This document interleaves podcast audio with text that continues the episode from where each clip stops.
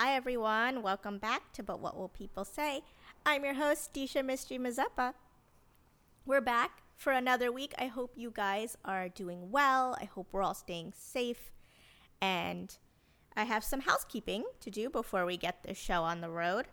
Um, I am trying to add a new segment to the show where so many of you listeners have, you know, so much insightful advice and things that you message me, but our listeners don't get to hear it. And so, my request for you guys is to help me create sort of an ex- advice segment on the show. So, basically, how it would work is you guys who are listening that are in relationships, whether they're interracial, interfaith, LGBTQ, just dating someone, it doesn't really matter.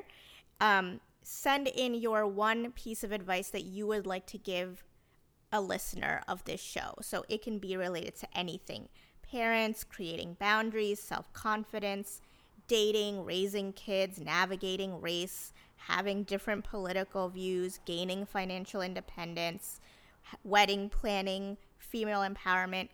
Basically, anything positive that you would like to share with our listeners, I want to hear from you guys. So, here's how it's going to work.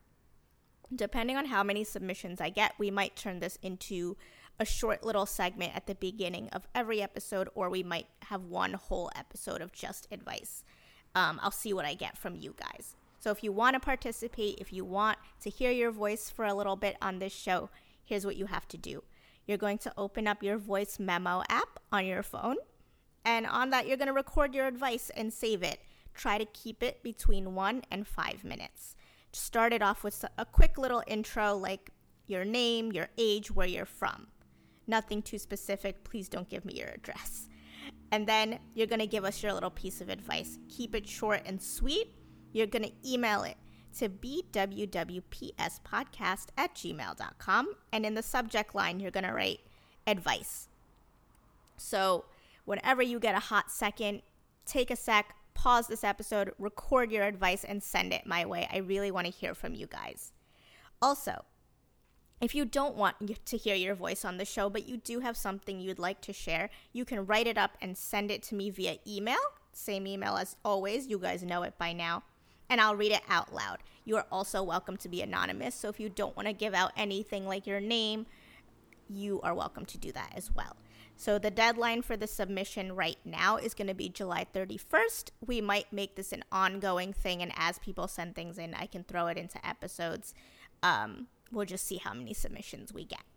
So that is the first thing. If you'd like to be a quick guest on the show and leave some advice for our listeners, that's your chance to do that.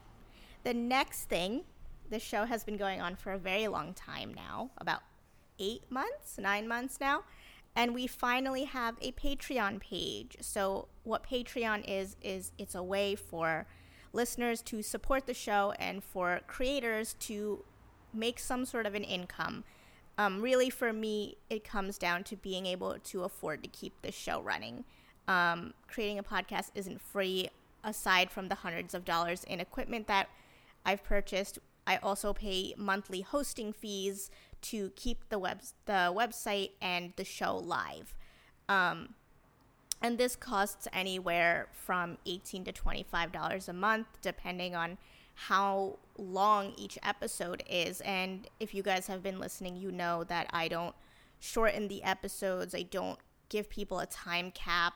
You know, an episode can run from 45 minutes to two hours. And I like that it gives, you know, our guests the chance to talk and tell their whole story and you guys to hear all the details. Um, however, that does cost uh, a little bit of money to keep running. So things like that are what your donations would cover how Patreon works is you can make a single one time donation to the show or you can become a monthly donor and there's different tiers to do that. I named all of my tiers after indian sweets.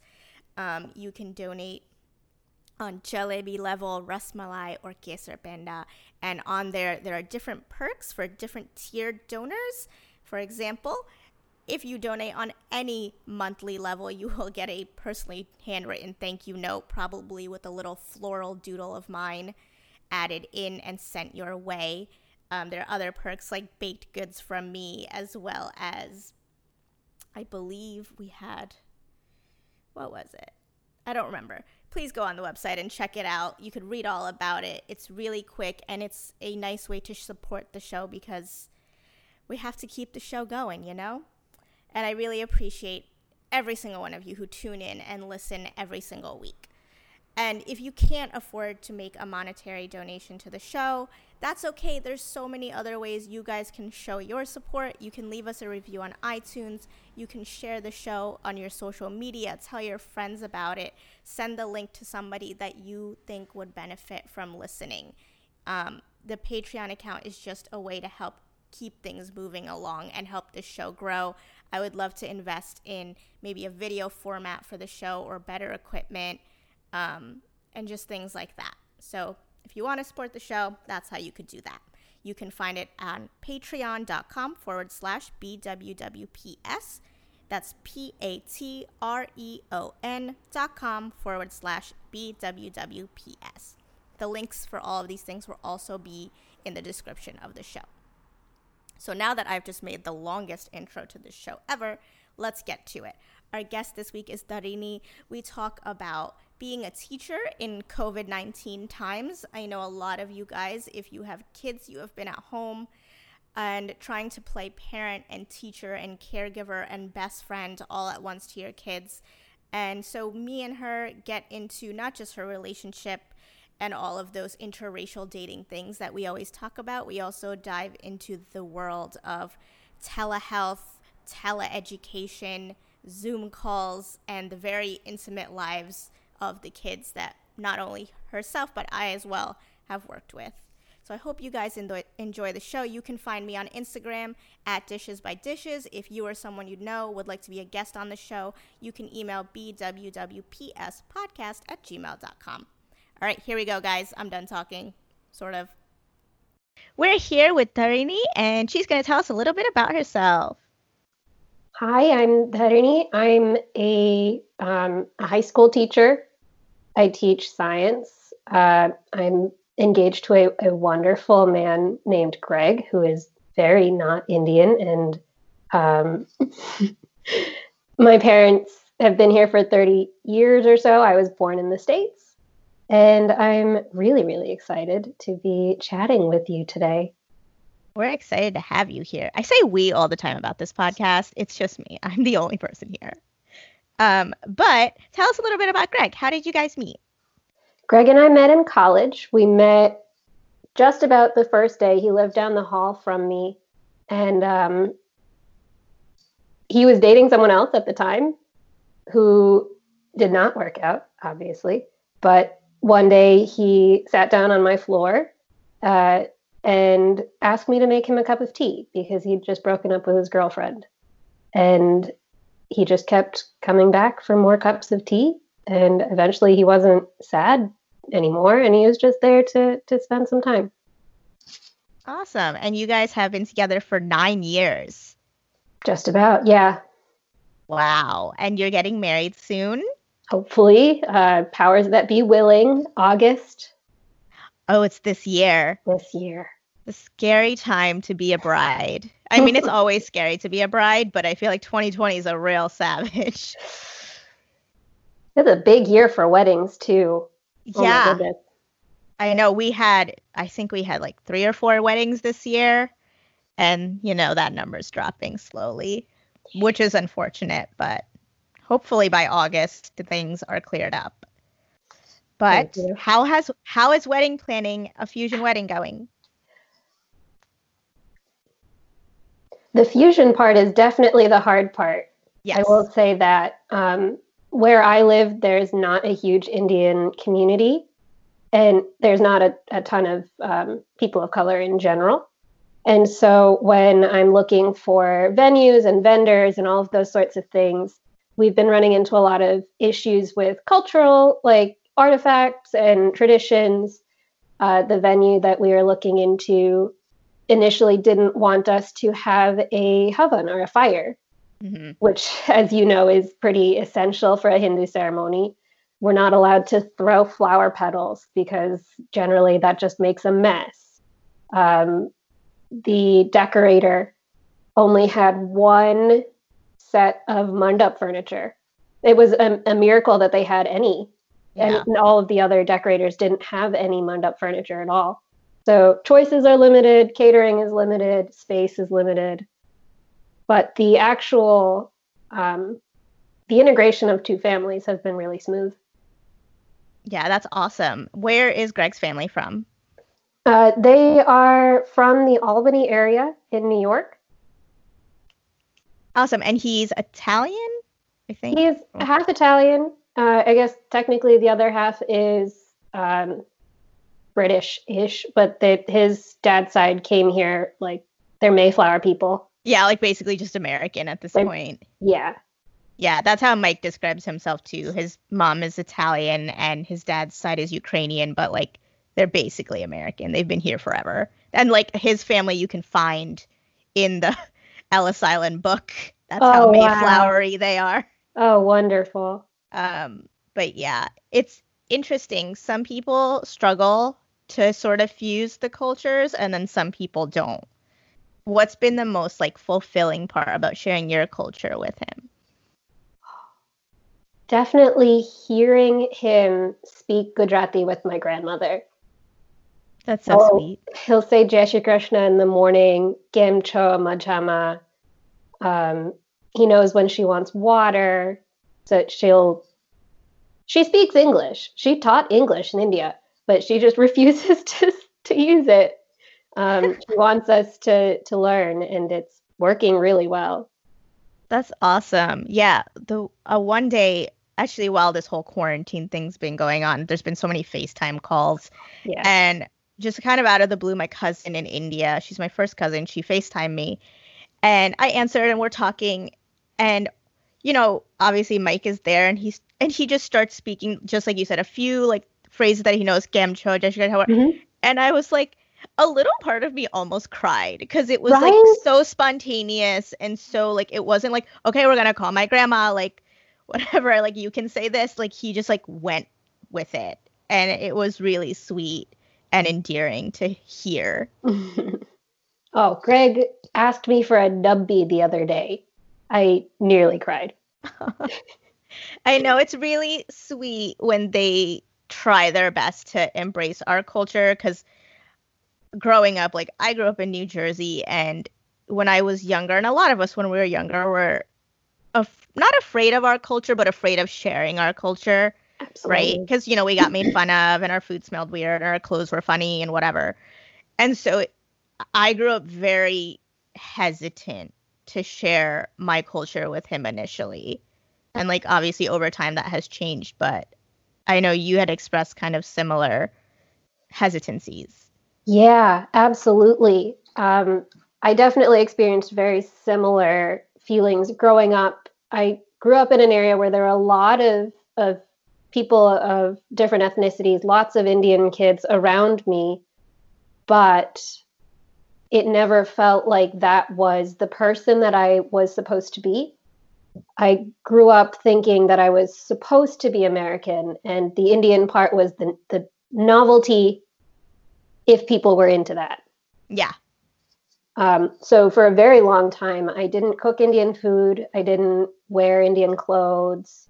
Um, certainly not to school. And I didn't really involve Greg in the things I deemed Indian about myself.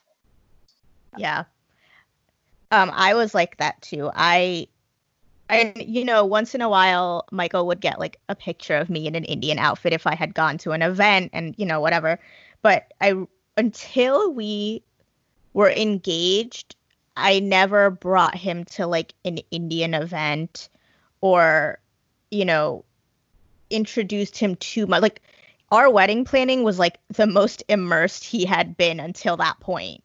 Like there were days where he's like you're very indian. And like not in a bad way but it's like we're sitting here in edison new jersey at dimples Khasyat ordering like dosa and samosa and i'm just going at it getting different things off the menu. And he would just laugh yes. because until all this wedding planning and all these trips to Edison and on Indian clothes and like talking to like the priest and all of this.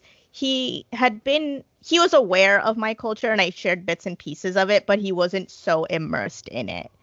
And like now he's like, "Can you teach me to make chai? Because like then I can make it for you." Because oh. I make it, but he, you know, sometimes he wants to make it instead of making coffee in the morning. Yeah. He's like, "You can teach me. I know I can make it," and it's really cute. That's so sweet. Yeah, and he's he's taken it in stride. I'm I'm still hesitant to share it with like all of our like other extended family, but we have slowly been doing it. We use like Thanksgiving and holidays as an excuse where we'll make, you know, traditional Western food, but we'll also have like Indian food or biryani and stuff on the menu. Um, and they've responded really well to it too. But even now, like I've been married for like over a year and it's like baby steps for me. It's very deeply ingrained, the hesitation. I was very scared. I was very nervous when I started to incorporate or mention parts of my culture to my fiance's extended family.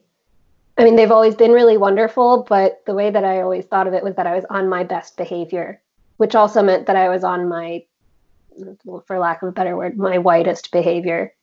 Mm-hmm. Um, I didn't use any Indian words or anything like that. I didn't really talk about our traditions.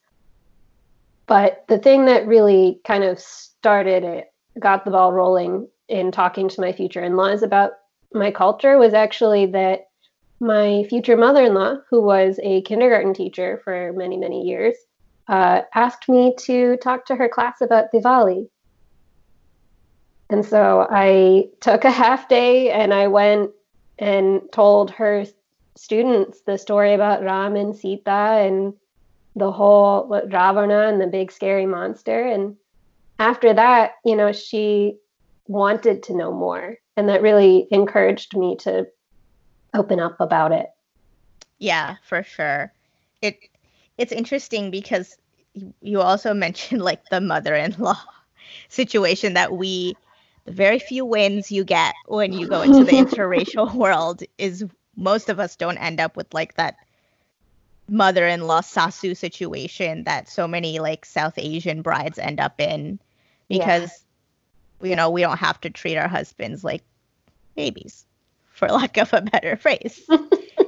You know and it's funny because my mother-in-law for sure took a little time to adjust to, with just like a lot of the cultural stuff just because like she's not used to spicy food. She's you know and she loves it. She thinks it's beautiful but she's also like a picky eater. So she was always hesitant to like try indian food or like do you think she didn't always understand but as long as you kind of prep her and like you give her some time like it's okay and you know what she doesn't always have to like it you know yeah. just like there's some things that i don't like that american people make for dinner or whatever. Yeah. It's the same concept. And I think that's, you have to be okay with that, right? When you go into the whole interracial realm, you have to be okay with, like, they don't have to love everything. Yeah. They just have to be open to it. Right. Because it's easy to be offended, right? It's like we spend our whole life, like, hiding our culture. And then when we show it, it can be hard to accept that maybe like they don't like samosa or they think samosa is too spicy and you're like what but it's okay um, and it makes things a lot easier. I think there's definitely something to be said for going into it being open with them potentially not liking any of it. And that's kind of where I started was that all right, I'm going to give this a go. They may hate it. And if they like it, that's a bonus. And coming into it with that kind of attitude, I think gave my future in-laws the space to to be okay with liking or not liking and giving their honest opinion about things. Yeah. I will say that my my future mother-in-law is definitely more open and vocal about liking the things that I'm introducing to her. Um, my fiance's father is just a quiet man he's a very very quiet man and he i think is not necessarily as comfortable but he's going to wear a suit for this for the hindu mm-hmm. ceremony he's not wearing a kurta or anything and i just told him that that was okay yeah That's it's okay. Pushing him into it is not going to make him like it more. Exactly. It and you know, we we toe that line of trying to make everyone feel comfortable, but at the same time, where do we decide like, well, like this is part of my culture, why can't you accept that? And it's like it's okay. Like I I've seen like grooms where they're not comfortable wearing the kurta either. And yeah. so for the Hindu wedding, they're in traditional, like in a suit, just like your yeah. father in law. And like, that's okay. If it's not okay with you, then that's a conversation you need to have with your partner. Right. But, you know, that's between the bride and groom. You know what I mean? Like for me, it meant a lot when Michael was super willing and open to wear Indian clothes for the Hindu ceremony and like his whole family did. His brother, his mom and dad, everyone. And it meant so much to me. Yeah. You know? And but even if they chose not to, because I wasn't sure, you know what I mean? I was very mm-hmm. on edge. I'm like, I don't know if they're gonna be okay with it. Um, but I think part of them also knew how much it meant to me. So like it never really showed if they weren't. Right. And, you know, our wedding went okay. um and over time they've also been exposed to like so much of my family being around and they just kind of and my family like overcompensates trying to make them feel comfortable. And so whenever like mike's parents go to my aunts and uncle's house for dinner or whatever like they're always like you know we made some pasta for you just in case. My mother still does that. Oh my goodness. Yeah they still do it. They're going to do it and it's okay.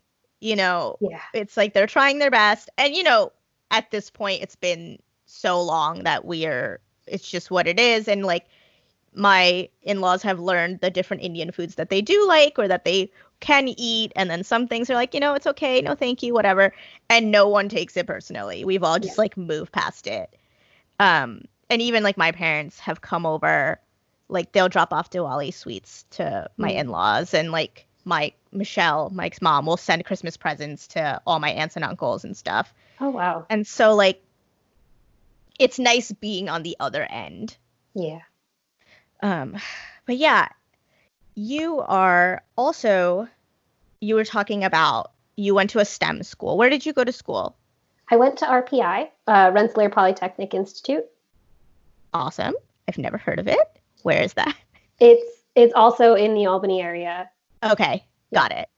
All um, right, and you were talking about the dating scene at STEM schools. Tell us about it. So, for a brief period of time, uh, I was single in college before Greg and I got together. Um, and there's a certain level of expectation when there's so many other Indian people around that you are going to behave in a particular way uh, one of my one of the first friends I made asked me if I was the kind of Indian who made friends with Indian people, or if I was the kind of Indian who avoided Indian people. And me being Indian and him also being Indian agreed that we were both Indians who didn't hang out with other Indians. And then we kept hanging out with each other. um, but the dating scene, Indian boys, kind of like you were saying, the Indian boys that I interacted with at STEM school, a lot of them were coming from directly from India, and they expected me to treat them like a baby mm-hmm. Um, right off the bat. And then on the other hand, the the people like us who are first generation, second generation immigrants were expecting that I would be very, very Americanized. And the fact yeah. that I lay kind of in between those two, Indian in ways people didn't expect, American in ways that people didn't expect, meant that all of the Southeast Asian gentlemen who I interacted with kind of didn't know what to do with me, which mm-hmm. was fine by me. I did not enjoy the kinds of expectations that were being put on me just because of the way that I looked. And on top of that, the drunk college boys who would tell me how exotic I look. God, I fucking hate the word exotic. Yeah, that's if you're a brown girl, even if they don't know you're brown, you have been called exotic at some point, and it's always uncomfortable. It's never not com- like it's, it's never it's never a compliment. Yeah, and it doesn't matter who it's coming from. It doesn't matter if it's coming from like the brown boys or the not brown boys. It's always creepy and it's always uncomfortable. And when I was really young, because like we're not raised in this culture of dating, you you don't even know what to make of it. So yeah. the first couple times it happened, I just brushed it off. I didn't really think anything of it. And then looking back, I was like, oh, gross. You know because like you you don't know how to date. You don't know how boys are supposed to act because you're like so sheltered off from it. Yeah. That i find that a lot of south asian women like don't know how to react to a lot of things. Like even my cousins i'll get texts every now and then. One of them texted me she's in college now and she was like a girl in my class called me whitewashed should i be offended and i was like I mean, I'm petty. I was like, do we like her or do we not like her? That's very important right now. Because, you know, I have kind of decided to own it. And I'm like, yeah, I'm whitewash. Now, if you call me that, it's not offensive because I call myself that, whatever. Yeah. But obviously, it is really offensive otherwise. It's if really it's coming rude. from somebody that you don't know and trust. Yeah, it's very rude to just assume that you know so much about somebody to say, like, oh, you're white yeah. Because what? I don't wear a bindi every day and and twirl around in in cholis. Yeah, and it, like you said, like how you described yourself, like you're a balance of both Indian and American. That's all of us. Right. Just because maybe, like you said, we don't walk around with a bindi or a chandlo on our forehead, like does not make us any less or more Indian. Because most people don't do that. I don't mm. walk around in my chanya choli in my free time. Okay? Like walking around in a ball gown. Like, are yeah. are you less white because you don't wear a ball gown every day? Yeah. No. I it almost I know this is gonna this is gonna get under people's skin, but it feels like if you're you're considered more Indian the more you entertain a brown boy's like tendencies and behaviors and like need for attention and like the drama and the nonsense because at least for me, the Indian boys I interacted with, not the ones that I was like close friends with growing up, but when I went to college that didn't really know me. And you know, like they said, they would call you either exotic or they would call you whitewashed or they would kind of talk to you, but in like that kind of demeaning, entitled, fuckboy esque situation. I don't know how to describe it, but if you're listening, you know exactly what I mean. And depending on how you reacted to that was where you got categorized, right? If you sat there and were like, yeah, absolutely not, fuck that, and like you're outspoken and you have an opinion, you're whitewashed. Yeah. But if you take it, if you allow it, if you still think he's attractive after that behavior, you're Indian. You're a nice brown girl. You're raised by the right kind of parents, right? Because that's how you should react when a guy tells you to make him tea. It's like Oh, it makes me seethe. Yeah, it makes your skin crawl. And it makes my skin crawl watching it still happen and watching, young South Asian girls yeah. take it. And watching mothers raising their kids that way now. Mothers that are in of our generation who are still doing that stupid boys will be boys like attitude towards their small children. That's yep. not the the traditions that we want to perpetuate anymore. Exactly. It was one thing when we grew up and you went to your friend's house and you know i had friends with brothers and sisters and grandma would always tell the girl you know if you're making lunch make sure you ask your brother if he's hungry. And i, I would be there like i didn't have a brother until i was 12 so the, for the first 12 years i'm like what? What do you mean? Like why does he have to do that? And now that i do have a brother I realized I'm like, oh, this is a thing now. And it was always it was always uncomfortable because I always want to be like, why? But I didn't want to be rude, so I just yeah. didn't say anything. Yeah, yeah. Um, but from very early on, like I knew that like I was always toeing that line of like calling out boys and the way like their moms treated them. I would you know, you go to those family functions, right? And then all the boys are outside playing basketball or tag or whatever the hell they're doing outside, nothing. Mm-hmm. And then all the girls are inside in the kitchen making helping. puri, helping clean the kitchen, putting yep. the plates together and the thalis and all of that. And I was like, I'm confused. What's happening here? I'm definitely very grateful that I was raised in a slightly more progressive situation. Um, for whatever reason, my parents did not entertain that kind of behavior. And the company that they kept was of like mind. And so when Greg started coming to family events, he was never, there were very few people who would tell him to just like go sit with the gents and um, have a cup of coffee or have some cha and sit around while I was in the kitchen. He was always in the kitchen with me, but so were all of the boy cousins. If he wasn't in the kitchen, it was okay, you're going to go with the boy cousins to go set up the furniture. Everyone got put to work in the same way. There was never this like sit down and relax attitude. And I yeah. think part of that came from the fact that there are so few boys in my family. There are very, very few boys. And so we couldn't really afford to coddle them. Yeah, exactly. And it, it's funny in my family, for a family that has so many girls, it's, I think it's because all the girls are still much younger. I'm the oldest.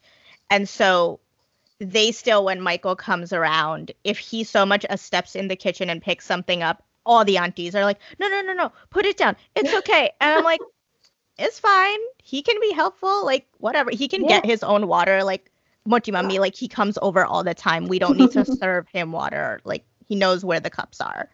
You know, like this. Right. It, the first couple times I got it, it was his first time visiting, and like Jamai is coming, but like now it's like relax like he ha- he hangs out and like texts my cousins all day long on FaceTime and whatever and we don't need to make the fuss but hopefully as they get older that fuss dies out and hopefully, hopefully. as they get older cuz I'm sure not all of them are going to bring home a brown boy it will all just phase out I got so lucky I'm the youngest or one of the youngest on either side of my family and the my eldest cousin who is well, I won't out her age. I was the flower girl at her wedding. we'll put it that way. Uh, she married a, an American boy. And so that set the tone for our entire family. Uh, and he is wonderful. My my Jija is just a great, great guy, very like family oriented and all of that fits right in. And so my family didn't have an issue with us bringing home whomever. Yeah.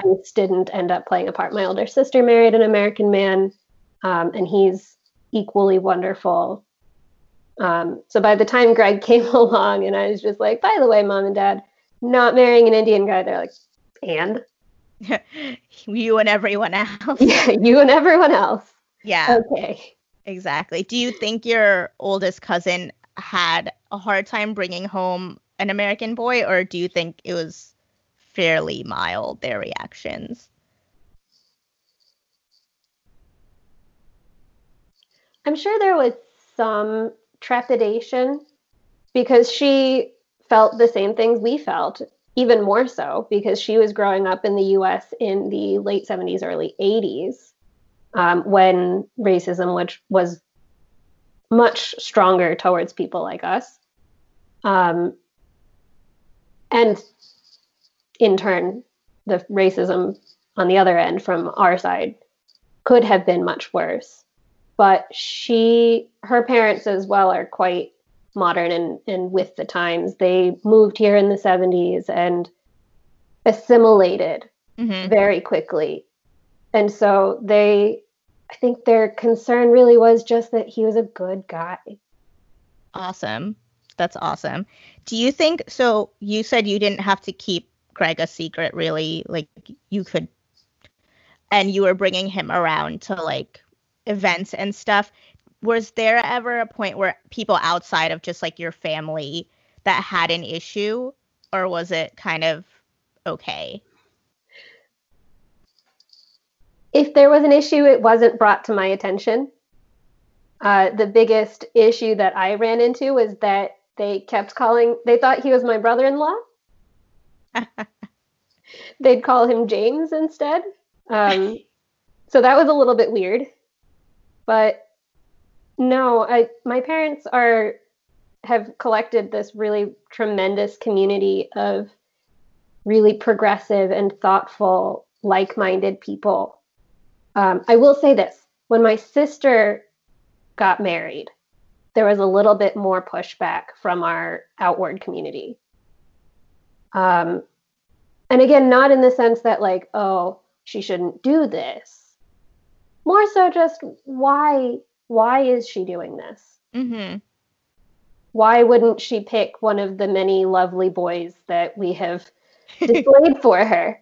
Who we're all like genuinely lovely people. It's just that she fell in love with somebody else. Yeah. And, and that's I, not a concept that a lot of, of uncles and aunties are familiar with. Yeah, for sure. I wonder if like because your family's been in the U.S. the lo- like longer than even my family. My family's been here since like late 80s and 90s. So mm-hmm. I feel like the longer they're here, the less of a pushback you get. Yeah. So sometimes it is a time game. Yes.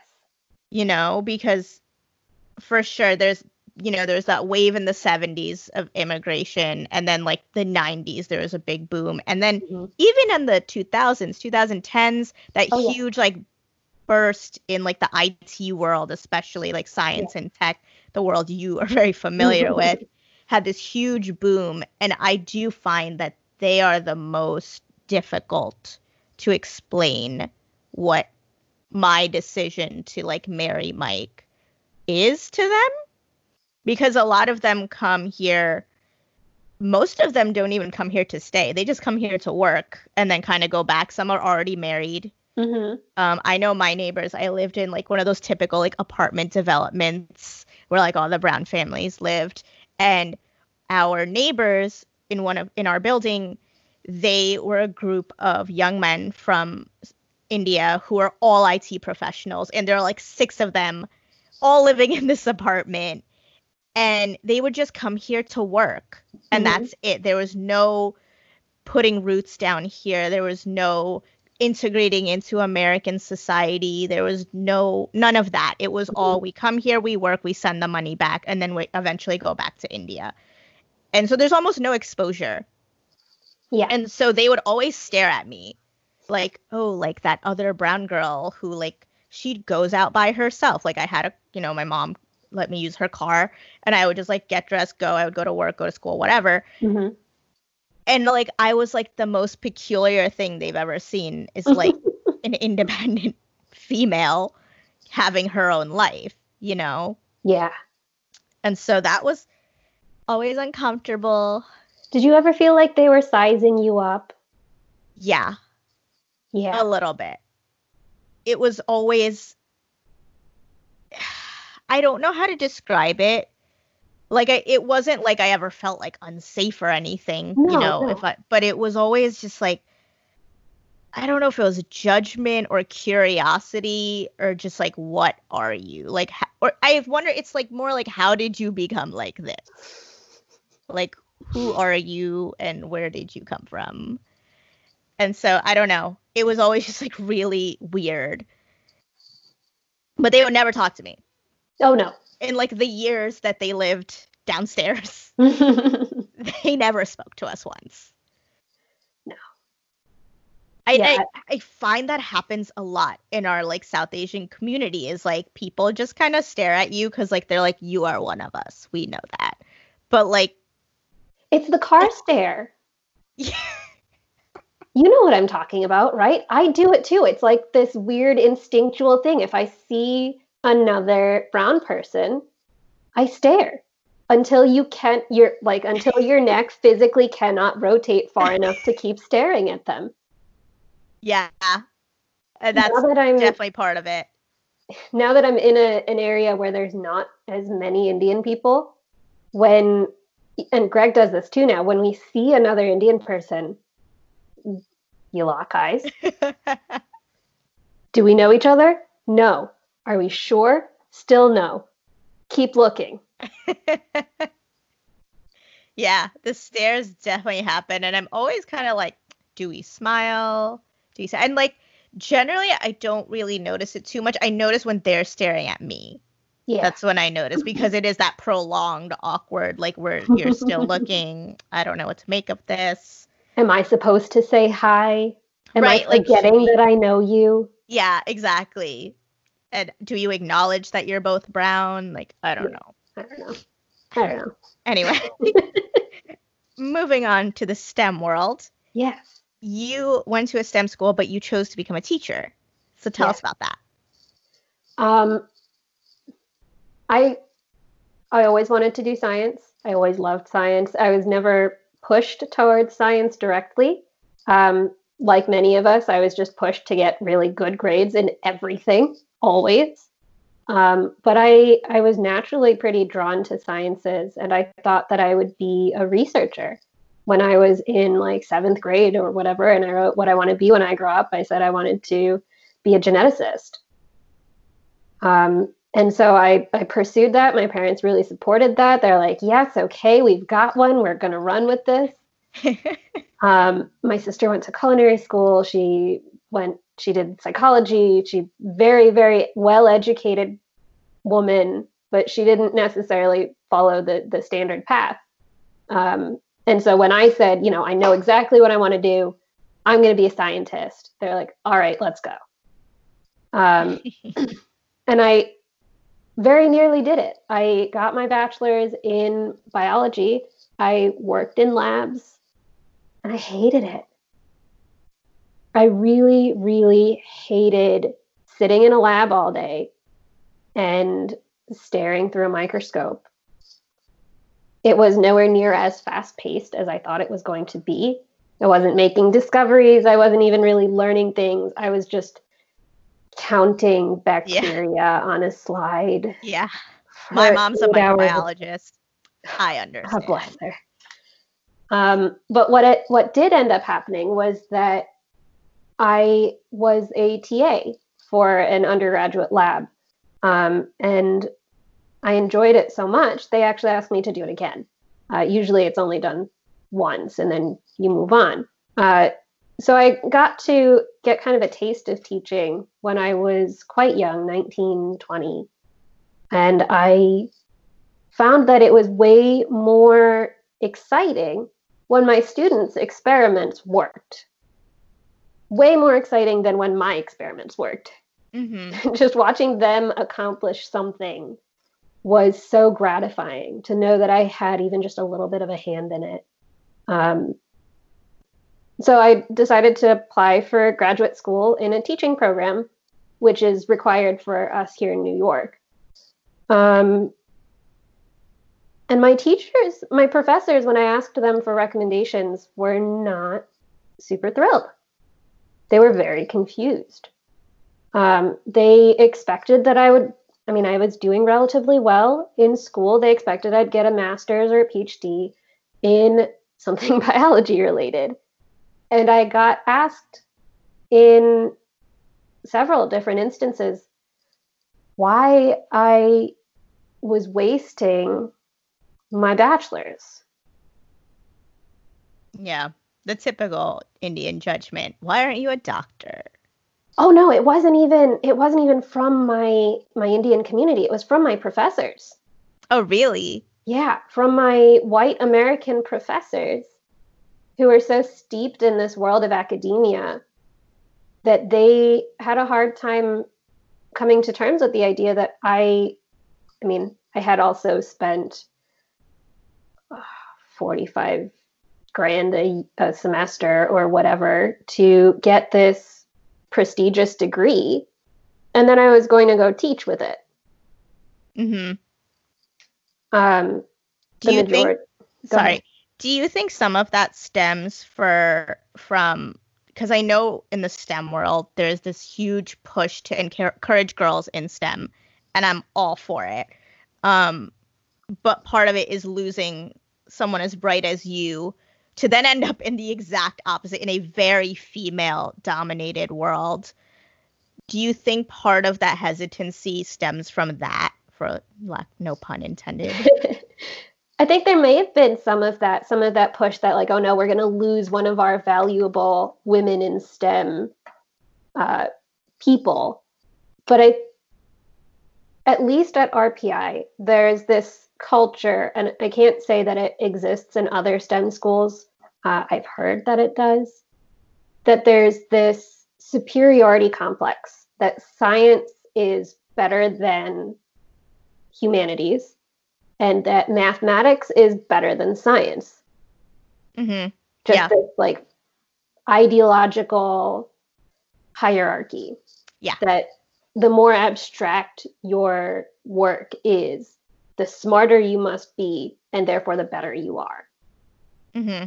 So for me, who biology at RPI was considered like just just above psychology, and physics was like up here. Yeah.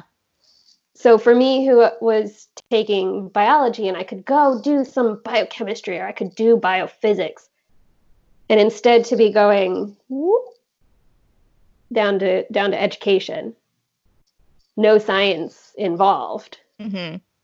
Why would I lower my standards for that? Yeah, that does exist in other schools, whether they're STEM or not. I know I went, so I went to Seton Hall um, for undergrad and grad school, but there was also Stevens Institute of Technology, which is right down the road, not very far. So we would, you know, we would go there every now and then and mingle and hang out. Mind you, there was the running joke of like the 80 20 rule at Stevens. If you were a girl, it's like you went there and I mean, it was a joke, but it was very true. It was like 80% men. They're all very interesting, to say the least.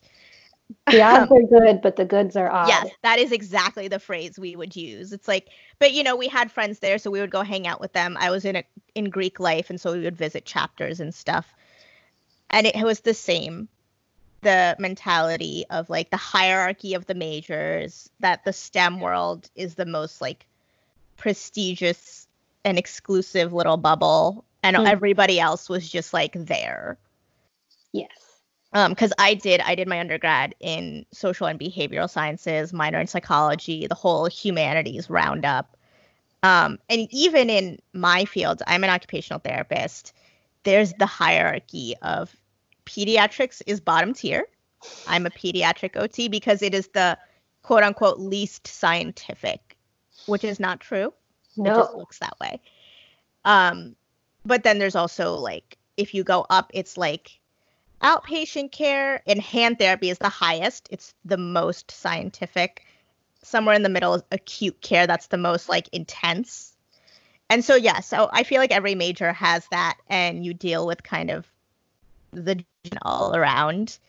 Um even in my world i in pediatrics people if you work with children whether you're a teacher you're a ot pt speech therapist whatever if you Mhm. work with children everyone thinks your job is easy until covid hits. And now everyone understands my job is not that easy. But at the same time they think it is easy because my kids are three and we spend most of our time coloring and cutting and doing a project that your child can't do but you try and teach a kid to hold a crayon. See how that goes for you. exactly exactly so you're like how do i make him do this he won't hold it the right way he won't even let me touch his hand and i'm like just patience yeah. Um, but yeah, so how is you're a teacher? We are all in quarantine. I work in Manhattan. We are completely shut down. And you're in New York. You're in upstate New York, right? I'm in upstate New York. Yep. Or and you guys, your schools are shut down. We are shut down. How is the online teaching going? I feel like I need to explain slightly what my school is because it's not a typical high school setting. Um, if you're from New York, you are aware of something called BOCES. Uh, it's the Board of Cooperative Educational Services, and essentially it is a a co-op, like your co-op grocery store, except it's a co-op for education um, different schools in the area pay in to receive services that they would otherwise not be able to provide for their students. So we lend laptops out, we do technology, um, we also can uh, we also do where I'm at, which is vocational training, career and technical training. So I work for the career and technical school, but I don't teach a career. I teach science for the career and technical school. So kids come to us for a half day, two and a half hours a day, and um, they learn a trade, uh, which can oftentimes sound like they're coming here and learning how to build houses or be a plumber or something like that. But we do have quite a, a wide range of services and programs that we service. I, I think I was telling you just before this that I work with criminal justice. So I have students who are, are planning to be lawyers and uh, policemen and firefighters, but also chefs and um, sterile processing in hospitals is another one of our our services that we provide, or not services, uh, courses that we provide. Um, so it's been particularly different for us because our students are not just our students. So, do They're, they work doing their career choice that they've made? Do they work doing that during the day? Is that how it works? No, they come into the it, they come to us and we have classrooms that okay. are specifically designed to teach them how to do their trades. Most students come into the BOCES programs not knowing how to do what they want to do. Okay. And then do they do they also have like quote unquote regular school? Yes. Okay, so they go between the two. They do. They get bussed in between. Um, so not only do they have to follow all of the rules and regulations for their home school, they also have the added layer of having BOCES. So right now, our students have two different email accounts, one for their homeschool, one for BOCES, that they have to keep track of. Um, we use Google Classroom, so they have to log into Google Classroom with both different email accounts and keep track of two different schools worth of homework, essentially. Um, yeah. And now we're doing video calls and video conferences as well. So they're keeping track of overlapping schedules because we can't contact their home schools.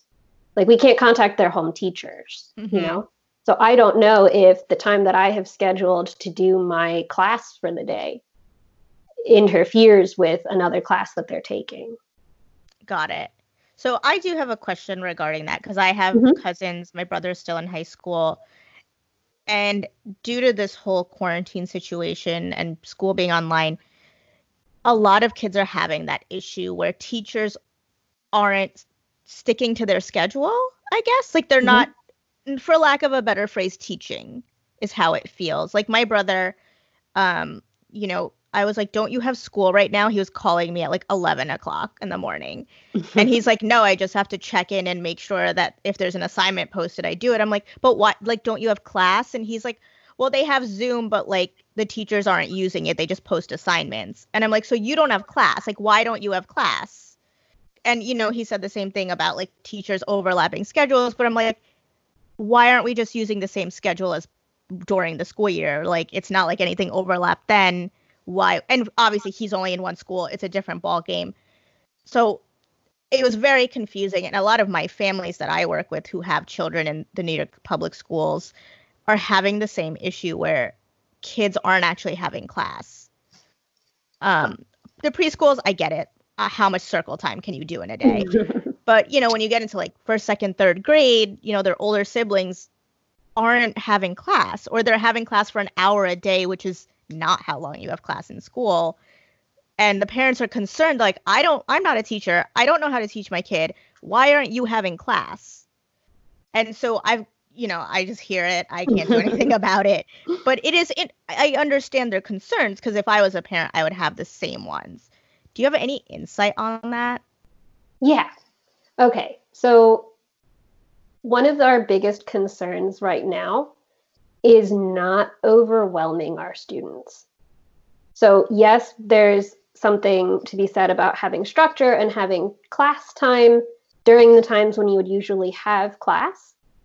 But there's also the fact that the kids are in a new setting, they're getting used to new technology that they're not necessarily used to using as often as they are now. And they're being asked to do, at least on the high school level, we are asking them to do more rigorous assignments on their own time. So there's a certain amount of expectation that even if we're not directly in a Zoom call with them, that they are spending the 45 minutes a day focusing on science or the 45 minutes a day focusing on math. Now, that being said, a lot of teachers are not assigning assignments daily that are 45 minutes worth of work. They're often assigning things that are much more grand in scale. Mm-hmm. And so they're still spending the same amount of time on the assignments and on school as a whole. It's just not as much face time with the teachers. And the fact of the matter is is that even when we are in school, we're not lecturing for that whole period. Right, you have discussions and you activities and things which we can't do anymore because we're not in the same room with our students. My science time is cut tremendously because I can't do experiments, especially yeah. in a vocational uh, school situation. But even, I mean, in general, not being able to do hands on activities with my students means there's a lot less that I can do. I can't just talk at my kids all day. Yeah. they sure. wouldn't learn anything from it they wouldn't benefit from it. It would just be checking off a box. Right. The um the guidelines that we've been given from Governor Cuomo uh, are that we should be anticipating about three hours of contact with our students per week at the high school level. Okay, so that's like direct. Yeah. Okay. Direct contact. So that can be a Zoom call, that can be a chat room, it can be a, a one-on-one phone call. I will say that um, myself and the majority of the teachers that I know are hopping on on their phones and calling each and every one of their students regularly. Mm-hmm. Yeah, for sure. And I'm, you know, I'm kind of in the same boat. I'm an OT, and I do service kids through the Department of Ed, even though I don't technically work for them. Anyway, that's complicated. Um, but as a provider, we've had almost the opposite happen to us, where because we see our kids based on their mandate. So if I have a child whose mandate is twice a week for 30 minutes, I have to provide those services, mm-hmm. which when you're treating three year olds on a computer, it's a little hard to fill. 30 minutes is good, but when I have those 45 minute kids, hour long kids, it's tough because it's a lot of screen time for a kid. You know, between three and five, like their attention span is that of a squirrel. And now you want them to like sit and look at the screen and copy what you're doing. Kids who need so much hand over hand or, you know, tactile yeah. support. But at the same time, we still have that time allocated. So now my sessions are on the computer for 45 minutes, which is without the gym, I work in a sensory gym. Mm-hmm. It's hard to even come up with taking up that time because you realize how much of that session isn't spent just doing an activity. It's, oh, we're going to build our obstacle course. Can you move the slide? Can you put up the swing? The obstacle course takes whatever, mm-hmm. 15, 20 minutes. And then we'll like pass by our other therapists and have a conversation. How do we talk to our friends? How do we take a turn? We get to the table, we do our whatever fine motor activities and whatnot. And then it's like, oh, what did you work for? You get five minutes to play or pick your yeah. sticker. You talk to the parents. And you realize, even though it's a 45 minute session, not every single second of that is hyper productive. Yeah. But now to be on a computer, it almost feels like we have to spend every single minute of that being hyper productive and it's incredibly stressful it's not incredibly stressful it's it's hard for that not to be boring yeah. i think that's what it is you know when you have a three or four year old being like i'm bored and i'm like i don't know how to make this fun anymore you know i can't hang you upside down from the hammock while we color you kind of have to sit at the table or, or i guess you could lay on your belly and like and how much parent support can you have? Like with the older kids, they can at least handle things on their own, but like my three to five year olds, like you need a grown up. Where's your grown up? Yeah. You know, even if half the time the grown up is just hanging out, the other half you need to be on them. And it's even hard to explain to the parents what I'm doing mm-hmm. or want them to do. So it's been an interesting adjustment. I don't totally dislike it it's definitely been nice having a little more energy at the end of the day now that I'm not picking up your children and moving them around the room. But, you know, even I get bored sometimes. I'm like, girl, I'm bored too. Like, yeah.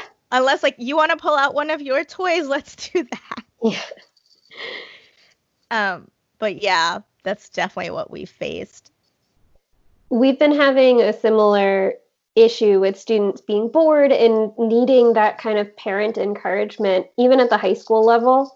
Um, now, with older kids, they know how to lie. Yes. so, a lot of the phone calls that we make are not necessarily to speak with our students, but to speak with their parents and be like, hey, are you aware that your kid has done nothing in the last six weeks? Yeah, exactly. Um, and that's always an interesting um, dichotomy. You'll end up with the parents who are like, no, I had no idea. I'm going to go fix that. And then you have the, the parents who are like, well, none of this matters anyway. None of it counts. Leave me alone. Stop calling me. Yeah. And a lot of the parents, like you said, we're trying not to overwhelm them. And yeah. so that's when it gets boring. It's like, I can't tell you to build an obstacle course that's 10 feet long in your backyard. I can't tell no. you to pull out four different board games separate all the pieces and use them all differently than the game said. Right. It's a lot for them. So then we kind of stick to like, you know, a worksheet with some cutting and gluing involved. And then the parents kind of feel like, is this productive? Like, do we need you to do this? And then I, kind you know, you start as a therapist to feel devalued because this is the first it, look inside your session these parents have had, right? Because yeah. in the clinic, the parents aren't there. Mm-hmm. So now they almost feel like, oh, this is what you do. And it's like, well, no, but I don't know how to explain um yeah what I do. Absolutely. It's it's bordering on offensive just how many parents are willing to say, "Oh, this is it. This is what you do for a living." Exactly. It's like, "Oh, so he's just going to color?" It's like, who do you think got him this far that he can sit there and color on his own for right. 15 minutes? That exactly. took work. Yeah, exactly. And so it's been interesting. It's been mildly disheartening. At times it's fun. And yeah, that's that's where I'm at right now. I've gotten to see a different side of my students, which is really nice. Um, I the way that my schedule works, I only ever see any given class once a week. Um, and so I'm not in their classrooms every day. I'm in a different classroom every day. Um, so having these conversations, having these video chats where my kids are logging in, maybe freshly woken up and still bedheaded, or maybe freshly woken up and still in their in their bed under their covers. Um, I get to see a different personality of side of them. Today, my morning call, it only lasted for 15 minutes. There wasn't really much that I needed to talk to them about. But at the end of 15 minutes, they didn't want to leave the call. And so instead, they they each took turns walking around their house and showing off their pets. and I got to learn that one of my students has like six reptiles in their home. Yes, I've met everyone's pets and everyone has met mine. It, my my dog has become the biggest motivator for some of my kids. They're like, "Where's your dog? I want to see your dog." I'm like, "Well, if you do good work, the dog." Um, so it's been interesting finding like seeing the inside of their world. You know, when they yeah. wake up in their pajamas, and some of them, a lot of my kids, I see them after school. They come to the clinic, and they're already beat. They've had a whole yeah. day of school. They've had whatever in school that they do and then they come here and they're being told what to do again and do things that are hard for them and then i get them in the morning and they've just gotten up and they're like there they're yeah. fully in it and it's been really amazing seeing how far these kids have come that even if you're three four and five even without your grown up, you got through this all by yourself. And you've spent so much time watching Disha highlight your cutting mm-hmm. lines that you know how to do it yourself now. You don't even need your grown up. And it's I'm really proud of them. They're taking it in stride. But it has mm-hmm. been quite a challenge. The learning curve is very steep for yeah. everybody involved, for teachers, paraprofessionals, for students, and for parents. Like, my heart really does go out to parents in this situation. It's new and it's weird, and they've never had to do this before. Yeah. But take it easy of- on us too, please. exactly. It's like, don't take away what we're doing because you don't maybe always understand it, especially when my kids are so young. But it's also, they're they're trying their best. They're overwhelmed, like you said. You know, most parents, at least where I work, are used to having a nanny or two on available. You know, your child goes to school all day and then the nanny picks them up because both parents are working. And guess what? Both parents are still working from home. And you've got three kids with three different online school schedules and OT and PT and speech. And oh, maybe they're still trying to do that extra stuff, right. whatever that is. Um, it's a lot. I've had parents that literally look like they're on the verge of a breakdown, and so I try to even in my I send weekly emails to all my families to like mm-hmm. prep for the upcoming week. Um, just saying like you're doing a good job, like you're yeah. doing great. Your kids are doing great. Keep trying your best. Like just those little bits of encouragement have made such a big difference. Um, and my parents have been with my families for years, so they like have my cell phone number and there's been a significant increase in text messages and like ir- but like not related to therapy. Just like here's a cute video of my kid or like he was doing foam today and he said he does it with Disha so he took a picture and I'm sending Aww. and so it has been really fun getting much more personal with my families than I'm used to but I don't know. Sometimes I'm like they're doing great. And somebody's like I don't know what's happening. What what is this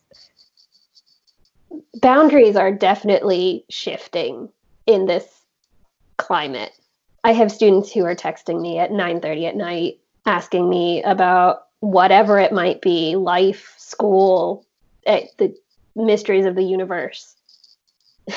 Yeah. and at some point I we're being encouraged now. I'm I am grateful for my principals and my administrators. I know that's not something you hear very often. I am so grateful to my administrators the start of every faculty meeting we have one every week now but the start of the faculty meeting is always hey you guys are still posting things at like 10 o'clock at night. Take a break. You don't need to be at school all the time. Yeah. Our students don't quite get that. They they're just off in their own like wake up at four in the afternoon and do their work whenever they feel like it. And so when they have a question, they have a question. But they're yeah. so used to us being available to them that if they're doing their homework at two in the morning, my remind is going off at two in the morning, going, Miss A, how do I do this? I'm yeah. Like, Kiddo, my office hours are between the hours of eight and two. Exactly. Exactly. And setting those boundaries has been a big adjustment as well and making sure we have them because even I will have to like all right six o'clock that's the cutoff. We don't answer any more emails. We don't because now you know everything's on my laptop everything's yeah. on my phone all my notifications are on everyone has my cell phone number. And making sure to draw those lines and like today is friday we are not doing this over the weekend no. okay? It hits five o'clock.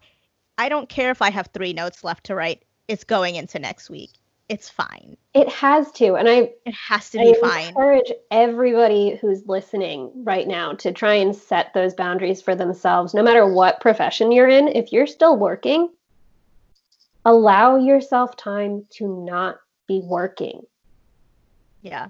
I think it was easy to get into the bad habits because when this first started, you know, we all thought like, all right, this will be 2 or 3 weeks. Yeah. We'll be back in no time and you know i'm in manhattan and we kind of watched this panic ensue as you know attendance rates started dropping families started leaving the city. I work in tribeca. It's a very affluent part of the city. Most of my kids have other homes that they all went to. Um but we all thought we would be back. So we're like it's short term. It's fine. It's no big deal. Mm-hmm. and now we're realizing this is not short term. This might go till august. This might go till december. New york city is not opening up the schools not this school year. So no. at least for me, it's till June, and I also provide summer services. It will most likely be through the summer, and it's been a big adjustment because now it's like I you have to create that workspace. You cannot call your dining table a workspace anymore. You have to have some sort of deviation. You know, you have to, for me, it's meant buying a lot of supplies. Every week, my Amazon cart is coming in. My Target cart is, you know, full of markers and yeah. sequins. I went to Target yesterday and bought sequins and kid scissors because the grown up scissors were too hard to explain to kids. Now we have to go buy kids scissors. Um, and I'm so going to show you what's sitting next to my laptop in. right now. Yes. I I have petri dishes and agar sitting in my living room. Yeah, and, and then like where do you put it all? I'm trying to figure out if I if it would be illegal to mail my students petri dishes because that might be like transporting contagion. Mm-hmm. Like I don't want to be on some. Is there's going to be stuff in it? Maybe. There's supposed to be. We were geared up to do this like bacteria antibiotic resistance mm-hmm. lab, which I'm sure a lot of you have done in high school. It's pretty standard. But now my kids are in three different counties. Yeah. Exactly. I can't get them petri dishes in three different counties. Mm-hmm. Yeah, my kids are all over the place now because they all left Manhattan they're oh, in, you yeah. know, the Hamptons. They're in Connecticut. They're in Pennsylvania. They're in New Jersey.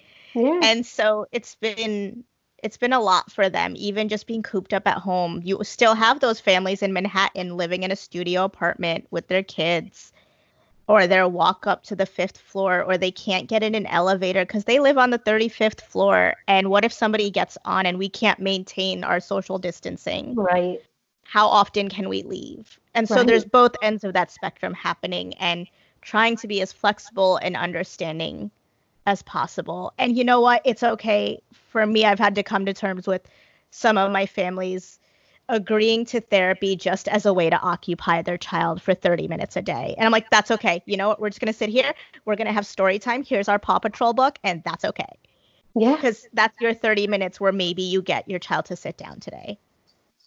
Yeah. So we are still i feel helpless a lot of the time because we are also in that same situation where how often can we leave the house we're cooped up all of those things but we're able to provide this service and it is a massive service even if it doesn't feel like that day to day we are the sense of normalcy for our kids and we are the time that those parents get to to maybe not be the center of their kid's universe for a minute.